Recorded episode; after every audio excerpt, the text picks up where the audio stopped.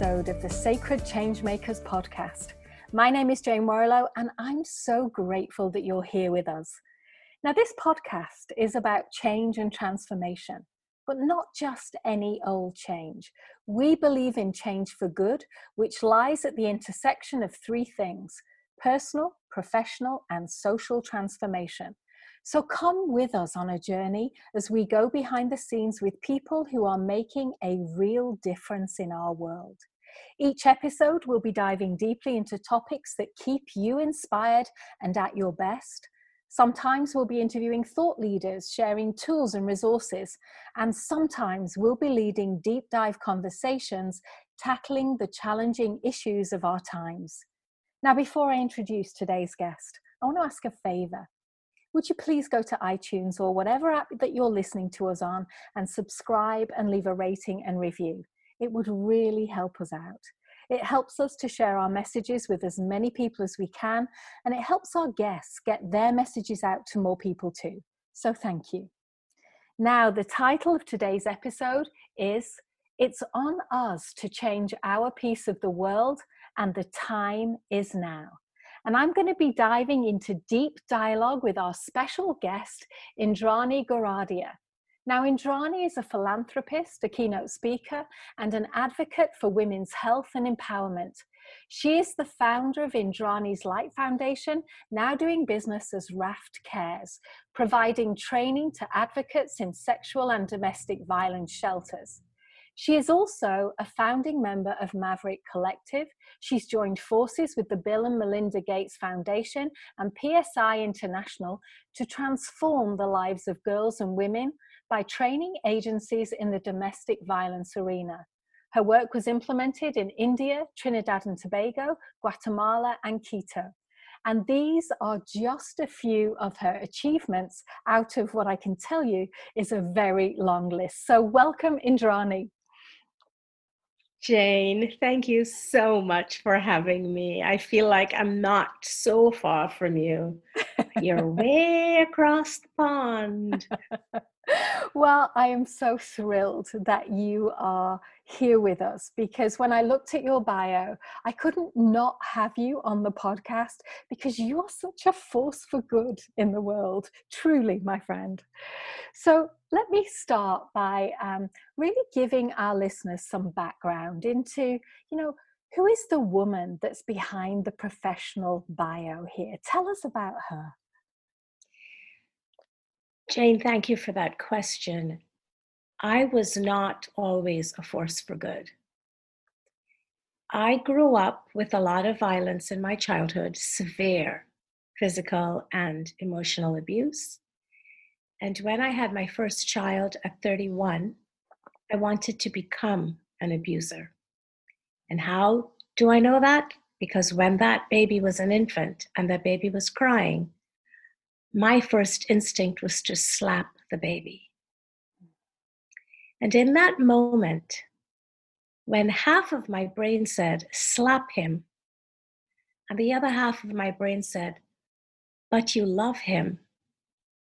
Luckily, my love was greater than my anger or rage or inability to cope.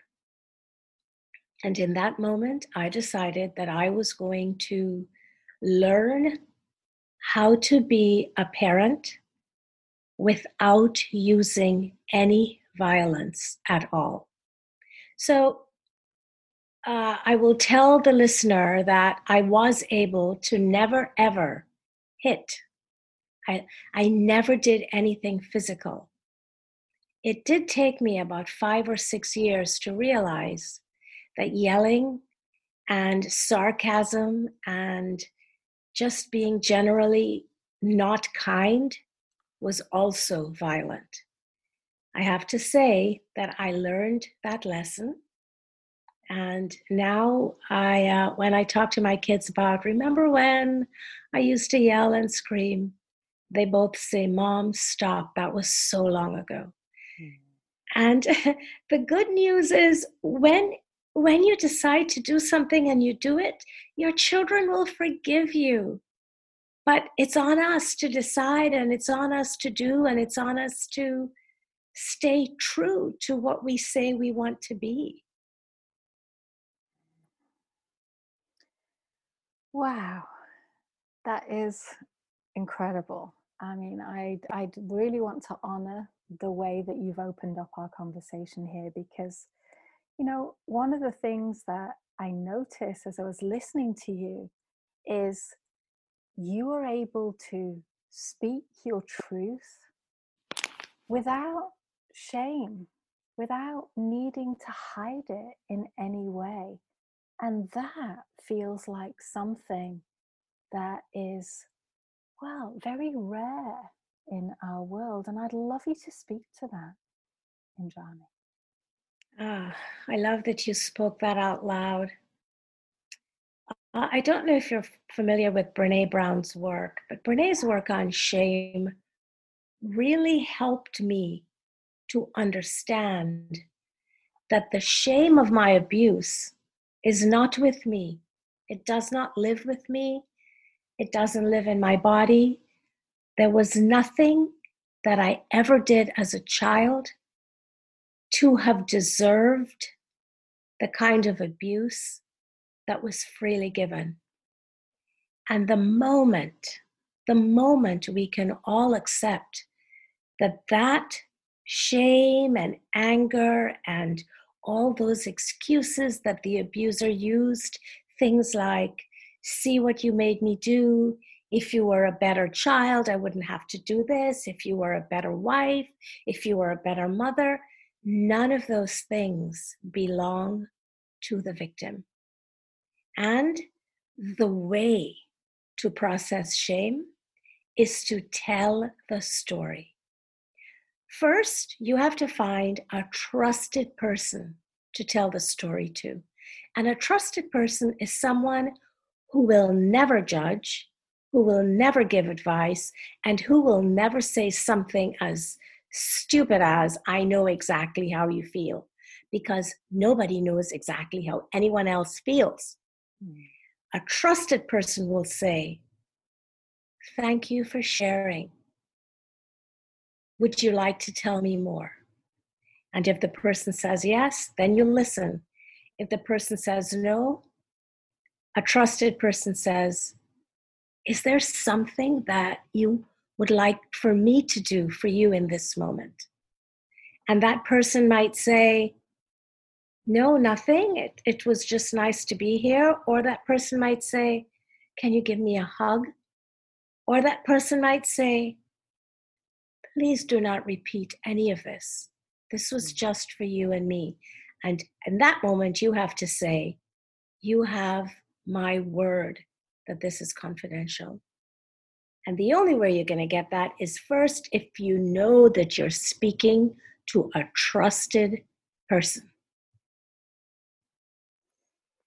Hmm. So, did you have that person in your life? No.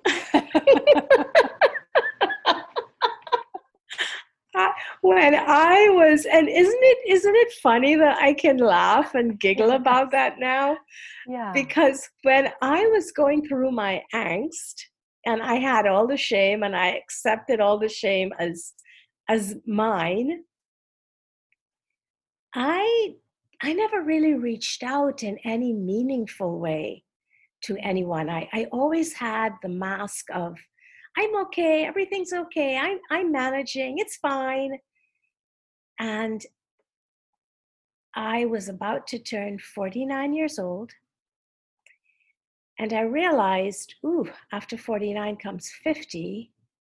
And all of a sudden I was hit with the the sentiment of, I, I cannot do this anymore. I cannot do this for another year, much less another 20, 30 years. And for anyone listening, uh, be steady, take a deep breath, because you're going to hear that I was in active suicidal ideation. Mm. I had a plan, I was carrying through with the plan, Luckily, the plan did not work. And I went to my therapist and I said, well, I had this plan, but it didn't work, and I don't know what to do. And I stupidly thought that therapist would say, Oh, that was a good plan. Maybe we should make a different plan. He didn't. He said, Indrani, you are severely depressed. At the time, I did not believe in depression. I was always told depression wasn't a real thing. He convinced me, he said, Okay, if it's not real, you trust me, right? Yes, I do. Okay, so what do you have to lose if you just try the medicine? And if it doesn't work, it doesn't work. So I started the medicine, and after eight weeks, I went to him and I said, I don't know, something's wrong. I'm not feeling good. And he said, What do you mean? And I said, Well, nothing has changed in my life. And I'm not worried about all the stuff that I was worried about. So that's worrying me. What is wrong with me that I am not worried? And he said, Ah, so the medicine is working. And I said, What do you mean? And he said, Well, Indrani, when the medicine begins to work, the brain fog clears away. And I said, Can I live like this for the rest of my life? And he said, Only if you want to. So I wanted to, and I decided that I was going to create a whole new life when I turned 50. I learned how to swim. I did an Olympic distance triathlon. I finished dead last. I got my medal and then I started the rest of the work. So I'm 66 this year. All of this work started after 50. Wow. Oh my gosh.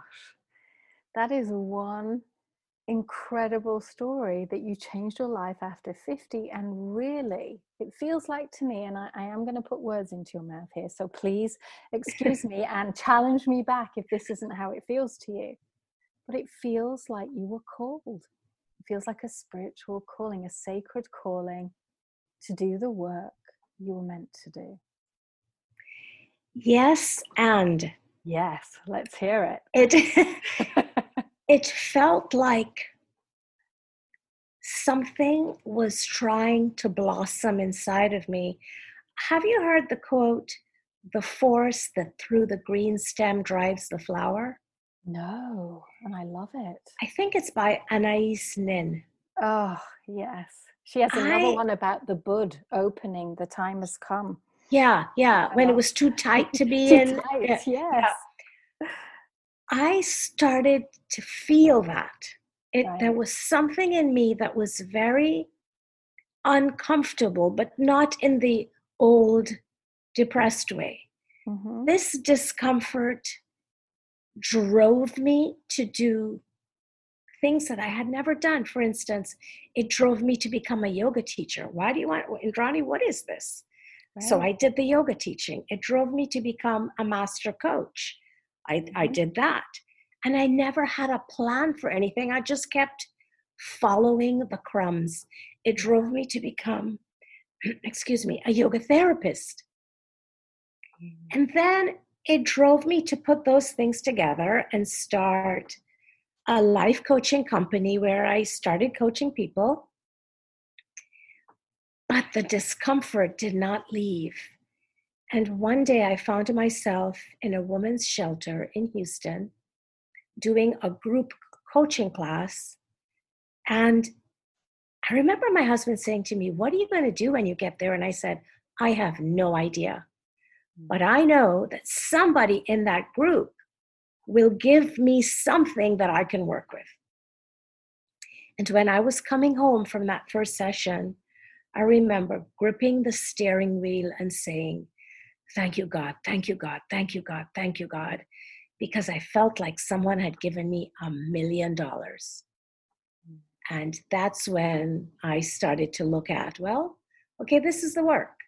Uh, is it a foundation? Is it coaching in shelters? What is it? And through a series of, you know, mishaps and mistakes and everything that is normal and natural, I I found the foundation. Hmm. I love that. And as you speak to this, so I'm going to tap into my own like narrative for a minute because what I know about myself is I I have experienced trauma in my life. And when I kind of speak to the narrative, it, it, it, almost doesn't do it justice because it almost sounds like an, a nice, neat package all tied up with a bow. And I know that, you know, hindsight's a wonderful thing. You can connect the dots looking backwards and everything looks like almost easy, right? But it was anything but for me in my story. And I noticed you talked about having your first child at 31 and, and knowing that you know you you could have easily just continued the abuse right but you realized that half of your brain was in that space and you know half of your brain was in loving him and you knew that the love was more. And then you talked about 49 and 50 i would love you to walk us through just a little bit of what happened in that space between 31 years and 49 because somehow that feels to me like the ground, the foundations of you in a way that has made this work so meaningful for you at this stage in your life. Does that make sense? Yes. And you know, Jay, no one has ever asked me that question. ever. People always say, well, you know, what happened? But you you bookended it with the years and that was brilliantly done. So let me be really thoughtful and think. Hmm. So here I am, 31. Have this baby.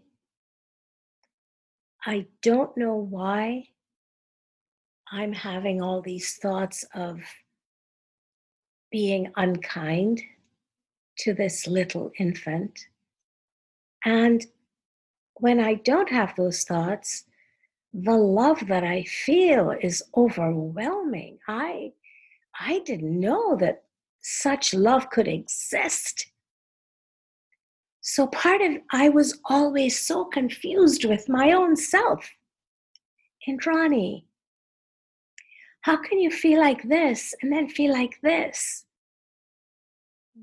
It it took me a long time to realize, and, and I'm talking years, that some of that individual, uh, some of that initial stuff was postpartum depression.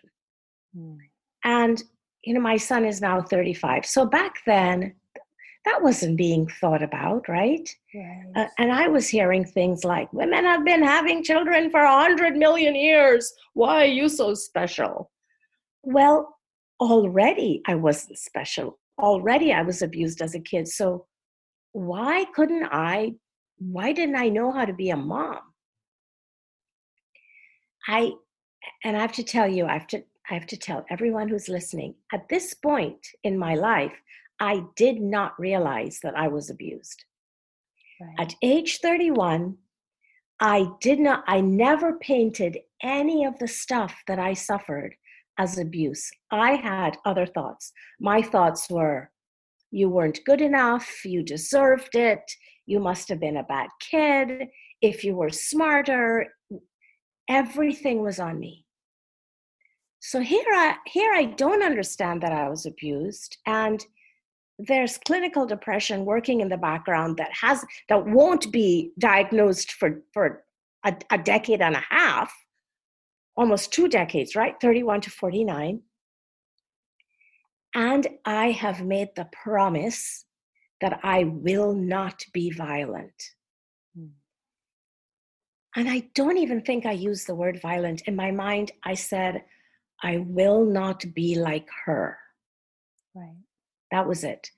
So if I wanted to do something and it occurred to me that the person who was not kind would have done that thing, I did the opposite, which wasn't always the right thing to do.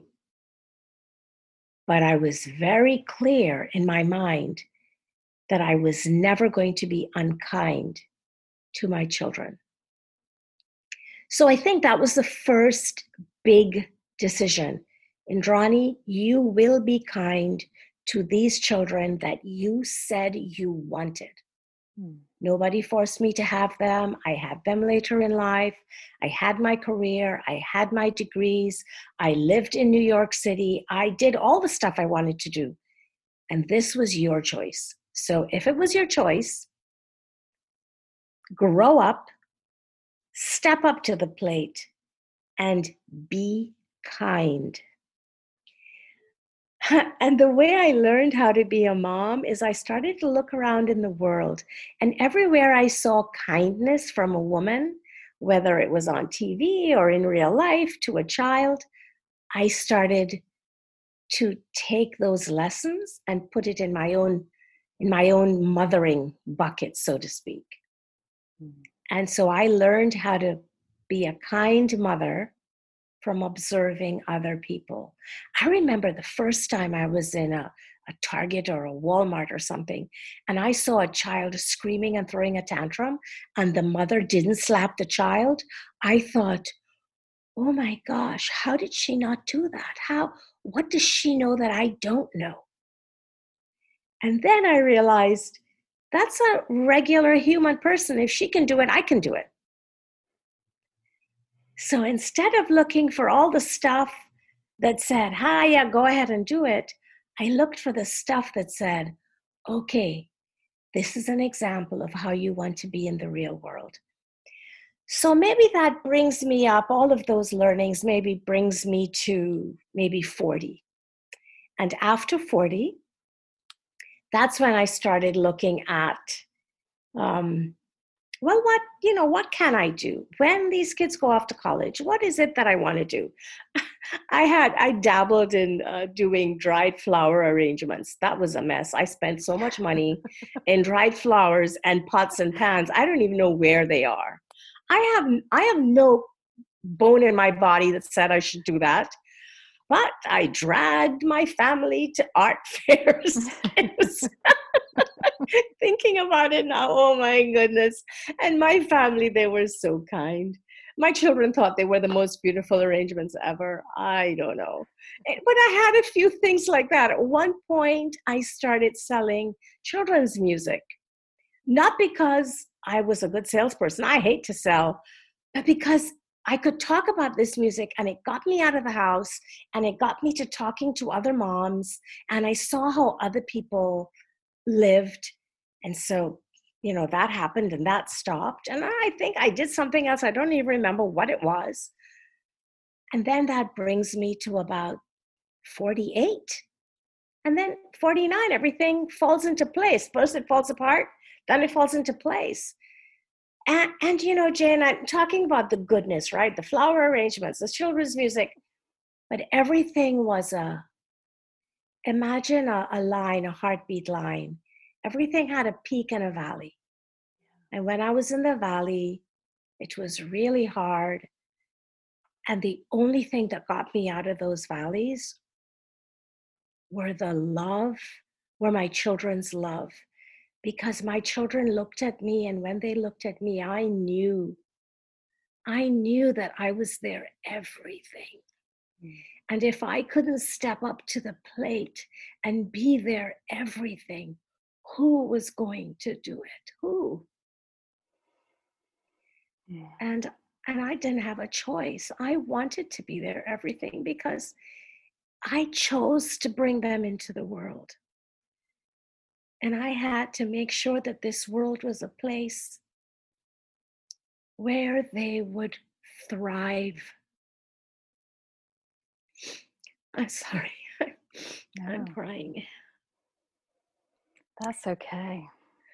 And I really want to speak to something here because, you know, you're saying it in such an easy way, but what you're really speaking to here is, and, and what I hear is your ability to heal yourself so that you could be there, be present with your children, state the intention that you did to you know, not use any violence at all with them in their upbringing, to be kind and compassionate as a mother.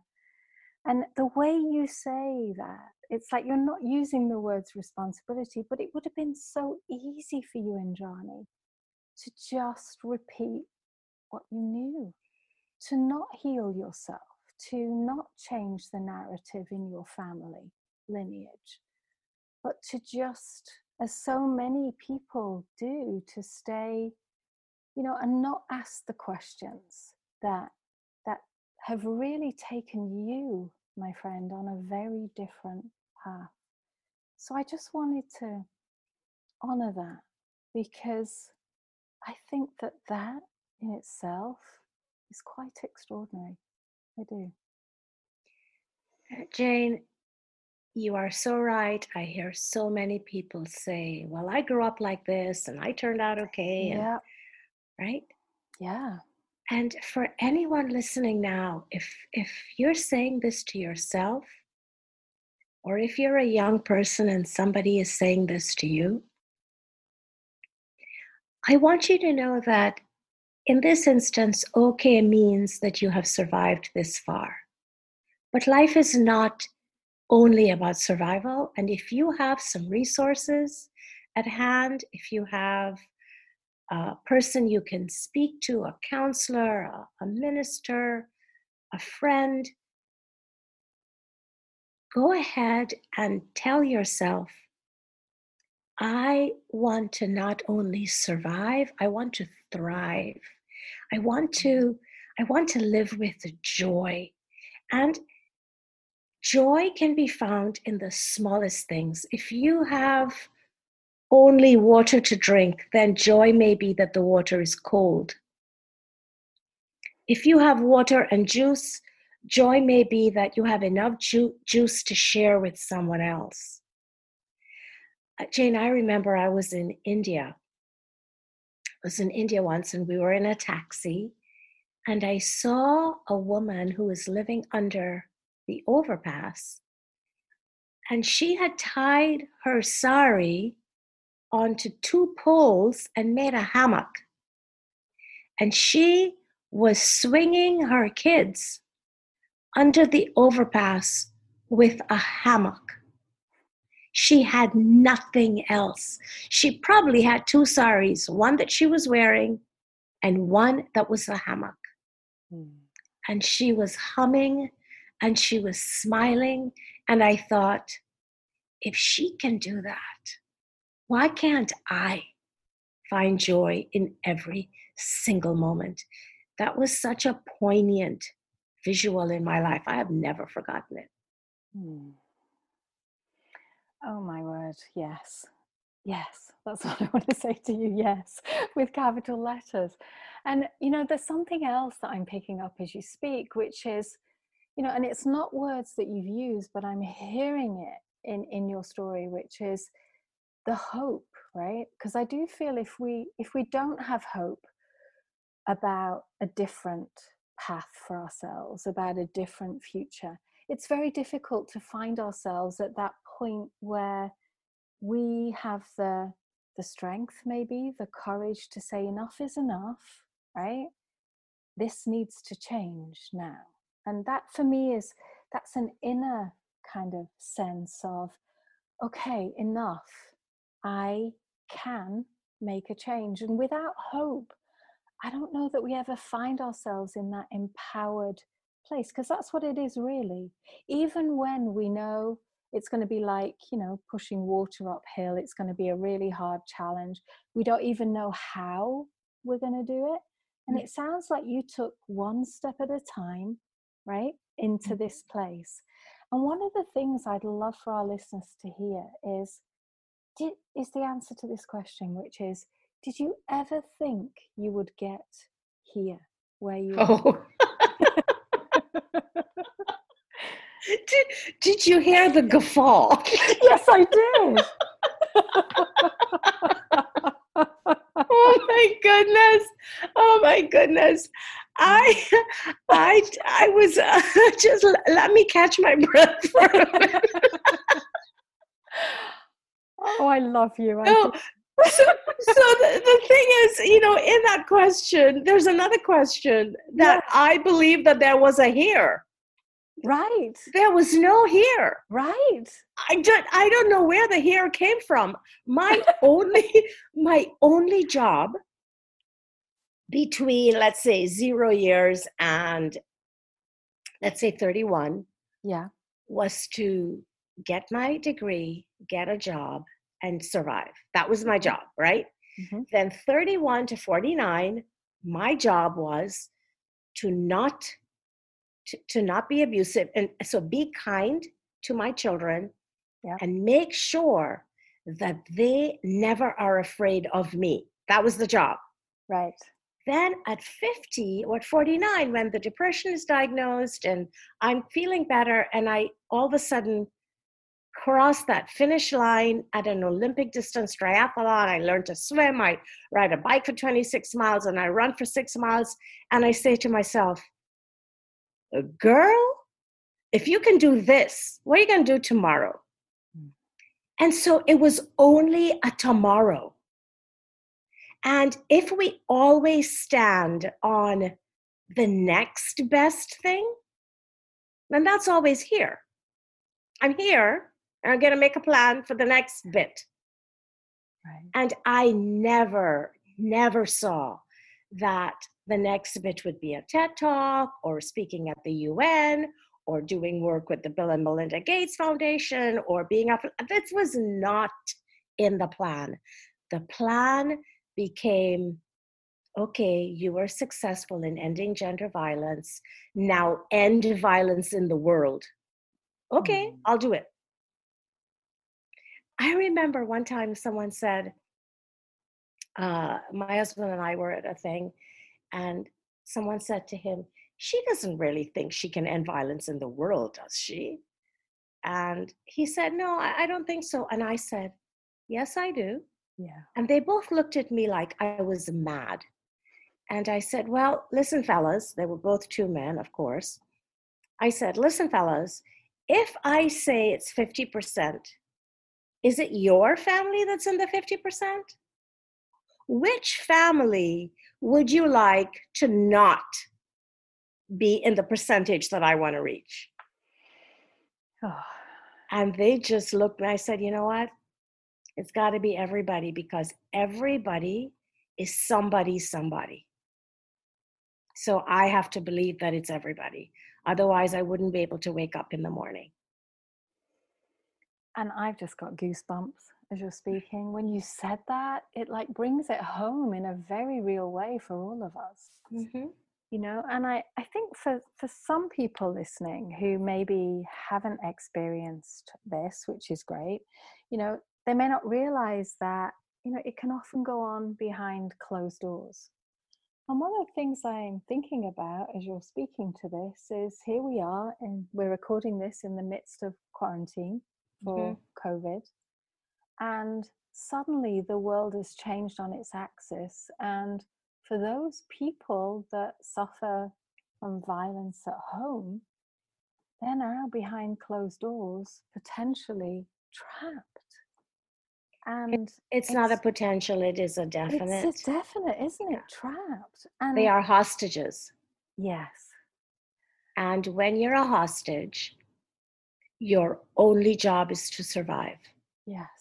So, Jane, is it okay if I speak Oh, to that do. right here? All Please right. do, because I think it's really important we speak to this now. So, if you're a hostage in active abuse and you know that you're going to be physically harmed, what you have to do is protect your inner organs, meaning you have to make yourself into a little ball and hide in a corner so that the abuser has less body surface to connect with. If you are not in that serious of a situation, and it's mainly a lot of emotional and verbal abuse, the moment you see the tell, and the tell could be okay, when he has four beers, something's going to happen. As soon as you see that he has had that fourth beer, go take a shower and take a long shower. Or go read a book to the kids. Get out of the room. This is not the time to say, you know, this is really the time you need to stop drinking. No, that is just asking for trouble. You are the most important person in that home. You can read energy like no one else, help the children to survive. You survive by reading the energy and teach your children how to call 911. Turn your phones off and teach 911 and teach what to say. Hello, my name is Indrani. My mom is in trouble. My dad is in trouble. My sisters are in trouble. Come here now.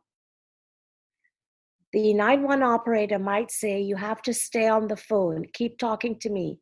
And you tell the kid just to keep saying, Come here now. Come here now. 911 still works in this moment of isolation and quarantine. So, again, if you are in active abuse, your job is to survive. We can make all kinds of plans after this. Hmm. And hopefully, if this is something you had been putting up with and didn't have the, the push to make a safety plan or to do something different, maybe you'll do it now. And if you don't, that's okay. Your job is to survive and to teach your children how to survive. Hmm. Thank you for that. If you know just one person hears that, then mm-hmm. that that would be a phenomenal message for them to hear. Absolutely, and I've still got goosebumps. Hmm. But I want to take us to our title, which seems such an apt title now. We're talking in depth about this subject.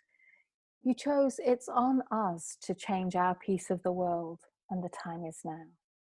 Now, as you know, I run a community called Sacred Changemakers, and, and we have a belief that everyone can be a change maker. So, my question, Indrani, is how can our listeners, how can we like be part of this ending the violence in the world? Is there anything that we can do? We might be ordinary people, we might not be aware of any violence with the you know within our immediate circle is there anything we can do to really support this movement that you're bringing to the world that is such a sweet question and the answer is a resounding yes mm.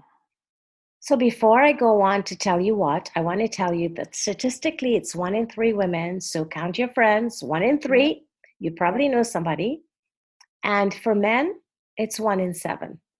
So right. men are suffering too.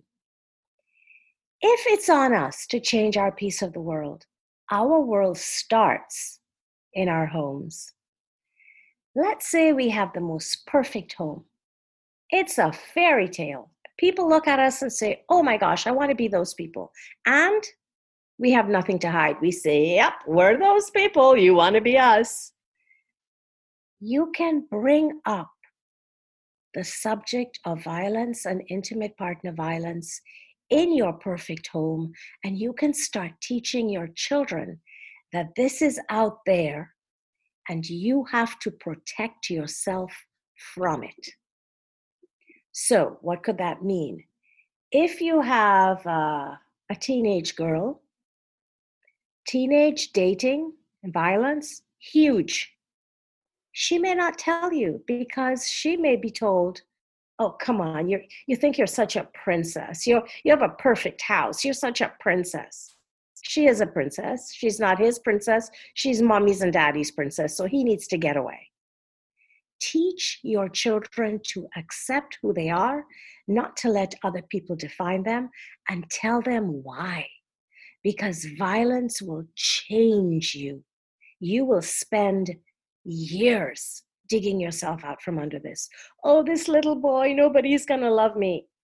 Okay, sweetheart, let's talk about that. Let me tell you about when dad and I were dating, who we dated before, all the times we thought we were in love. Tell your children about yourself and keep an eye on them and who they're with on the computer because uh, predators are out there in full force. Okay, so you bring home, you talk to your kids, you have open discussions with your husband. Say, honey, or your wife, do you know anyone who might be abused at work? Is there something we can do to help?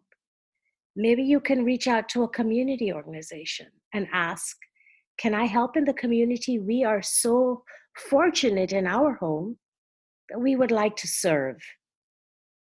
If you are suffering violence at home, you can still help at home by saying, maybe to yourself, to a friend, to a, a, trusted source, there's something that's happening at home that I never told anyone about, and I wanted to stop. Can you help me figure this out? Can you call the hotline? Can you get some ideas for me? Can I send a few pieces of clothing to your house for you to keep it safe for me so that when I have a plan, I have some things that he's not aware of? Safety planning is huge. And a lot of the times, a safety plan includes a bag. Like when we go to, to the hospital to give birth, we have to take a bag. Well, sometimes you're running just with the stuff on your back. So you need a bag, you need a plan. And every one of us can go home and whether we have somebody to confide in or not, we can decide today I will make a small step towards a more peaceful life in this family. Hmm. That to me is so important. But you said something there at the end that really struck me that, you know, I can take a step in the direction of a more peaceful life in this family. And I want to ask you about that because I know when I was um, a victim of abuse, I just wanted to run away. I just, I, I wanted to run away, but felt I couldn't. Mm-hmm. Um, and um, the way you said that in this family and I also know that a lot of women that suffer abuse struggle to leave the home, struggle to leave their partners. Mm-hmm. So, you know, in our title, we've got, and the time is now. Now, I think that's an easy thing to say, and perhaps a harder thing to actually commit to in your life. And I, I just wonder, I love how you said you can have a peaceful life and still be in this family. yeah. Those two somehow for me, I'm I'm realizing as I listen to you, those were polarities that I thought couldn't live in the same sentence at all. I thought it was either one or the other. I could either have a peaceful life without the family, or if I wanted to stay in the family, it had to be this way. Do you understand at all what I'm talking about? I understand completely what you're saying, and and you're right, and I'm right because yes, there, but because not there, there's no wrong here. Yeah. yeah. And so, if you know that in this family, in your heart, you know there is no way for peace. Mm. You still have to find a way to, to be peaceful with yourself until you can find a way to leave. Hmm. So peace doesn't mean in this family forever and ever, amen. Right. It means in this family until tomorrow. Peace in this family until next week. Peace in this family until I can reach out to the National Victims Hotline and start making a safety plan.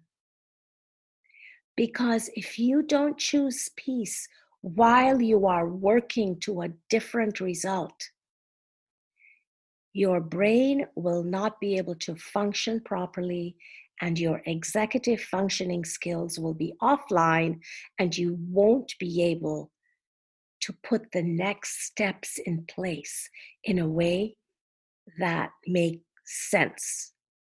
So mm find a way to make a little bit of peace today for yourself. Be very selfish. Make the peace for yourself, even if that means he's screaming at you, don't scream back. Mm. All the other times you've screamed back has not made a difference. Today is not the day that it will. And as you decide not to scream at them, stop screaming at yourself. Stop telling yourself you're so stupid, you should have left, my mother said you were no good. Stop all of that and say, like I used to say to me, Indrani, you are doing the best you can in this moment. Honey, go get a drink of water. Why don't you take an extra long shower? Why don't you cook something that you like? Yeah, so they don't like it. So cook a little bit of what you like and a lot of what they like. Can you do something for yourself, Indrani, that would make you feel special today? Mm. Because, Jane, nobody is going to make us feel special unless we start. Yes, I love that. And it makes so much sense to me. I wish you'd been around in my childhood. I wish I'd been around in my childhood. totally. Oh my gosh, yes. And I love the way that you are just speaking so powerfully and clearly and in such an empowering yet gentle manner about these things that we don't often speak about in society. You know, these yeah. are things that are kind of kept behind closed doors. So I love just knowing. I mean, it makes me smile just knowing that you're out there, you know, with your TED talk, speaking to the UN, and you have this movement in full flow. So I'd love to ask you about your vision for the world. I mean, oh. what is this for you? Oh boy. If I if I could have exactly what I want in oh. a few years, let's say 5 years. Yeah. Some little person will be coming home from school and say, "Mom, we have to do a project on domestic violence." And mom is going to say, "Oh, honey, that used to be a thing. It's not a thing anymore." Mm. Let's do some research.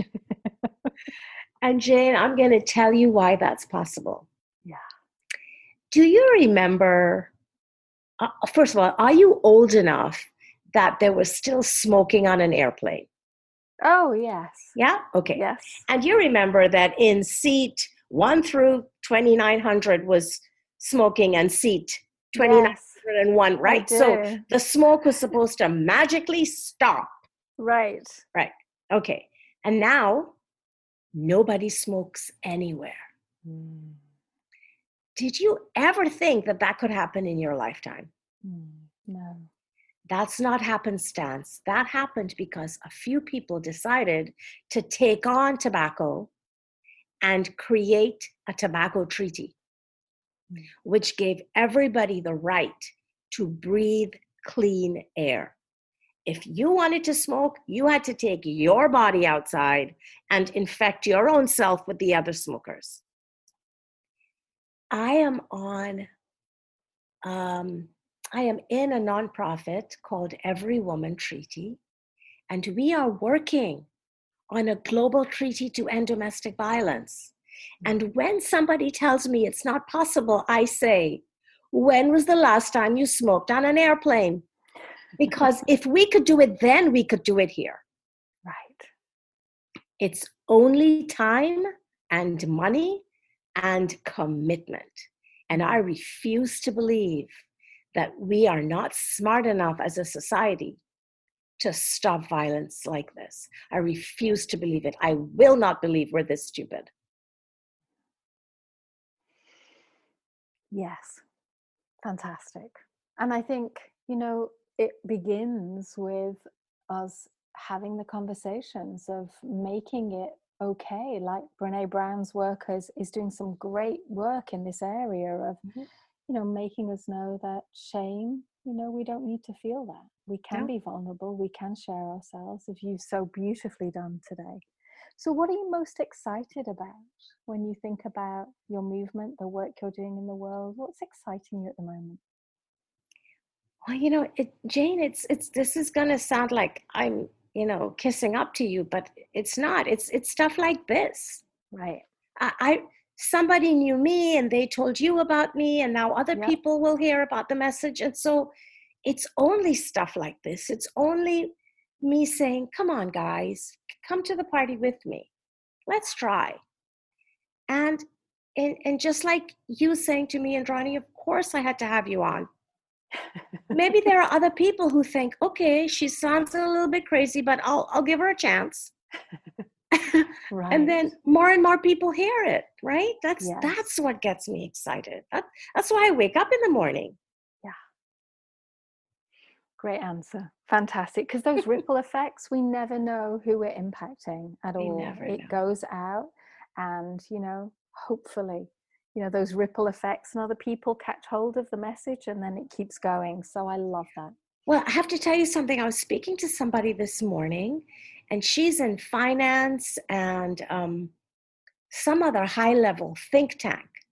And because I was putting out on Facebook that a vulnerable population was domestic violence victims, they were in a high level meeting last week and they were talking about all the, the vulnerable groups. And she said, and I have one to add domestic violence victims. And I said, Oh my gosh, thank you. And she said, No, thank you. I saw it on your Facebook post. I never would have thought about it. Mhm. So it is the ripples. We never know. Yes, exactly. And that's what we're all about here at Sacred Changemakers. So let me ask you one final question. If there was something you hoped that we'd kind of get to today, something you'd want to share with our listeners, what might it be? If if uh, our listeners haven't yet figured out that thriving is your sacred right, not just surviving. If our listeners haven't figured out that I was really messed up, and if I could unmess up, you can too. I don't have a PhD. I don't have a, a degree in psychology. But Jane, as I was telling you before, I have a PhD in survival. Yeah. And all of us have degrees in survival. All of us.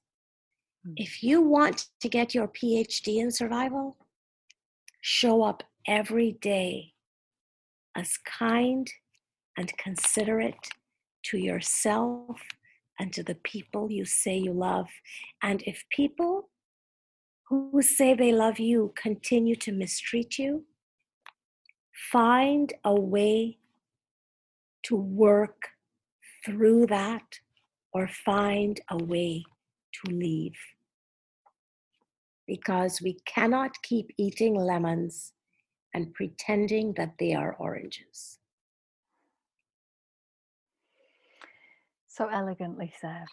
And I'm just going to add a little proviso to this as well, which is that um, you know you you may be fortunate, you may not be a sub- you know you may not be suffering from any violence yourself, and if you feel within you that this is something that you would like to help with, then be that trusted person that Indrani talked about. You know, don't be too quick to judge other people. You've no idea what they're going through. So be kind, be compassionate, and you know, maybe you can be the trusted person for someone who maybe needs a lifeline or just Mhm. someone to talk to. So, Be the phone a friend. yes, exactly. oh, my friend, thank you so much. Thank you for sharing and being so open and vulnerable right from the get go and really setting the tone for what feels like it was a very intimate, a very personal conversation. Indrani, that I hope will help our listeners in some way and make them recognize how you know how important this issue is if we're moving towards a better world this has got to be something that we take a stand for that we break through that we end in the world it has to be Thank you for letting me come. you're so welcome it was so good oh well that's all for today thank you so much for listening in And before we finish today, I want you to know why this podcast exists. because at Sacred Changemakers, we do believe in a better world and we believe that business can be a powerful force for good. We believe your life can be a powerful force for good. And we know that today more than ever, you can be a key driving force in evolutionary change. And we all have this capability to facilitate this change. We can all be change makers and bring our sacred work to the world. So, if deep down you know you have more potential yet to emerge, let us help you. Join us at sacredchangemakers.com and consider joining our engaged and supportive community that many of our members call home. We help you to make a bigger impact by unleashing your soul work into the world. These are the incredible people who make this podcast possible because our members are our sponsors. Together, we can make the world a better place. And if our episode resonated with you today, I hope you'll consider joining us. And for now, I just want to say a big thank you for listening for your efforts and your intentions to make our world a better place. Until next time, lots of love.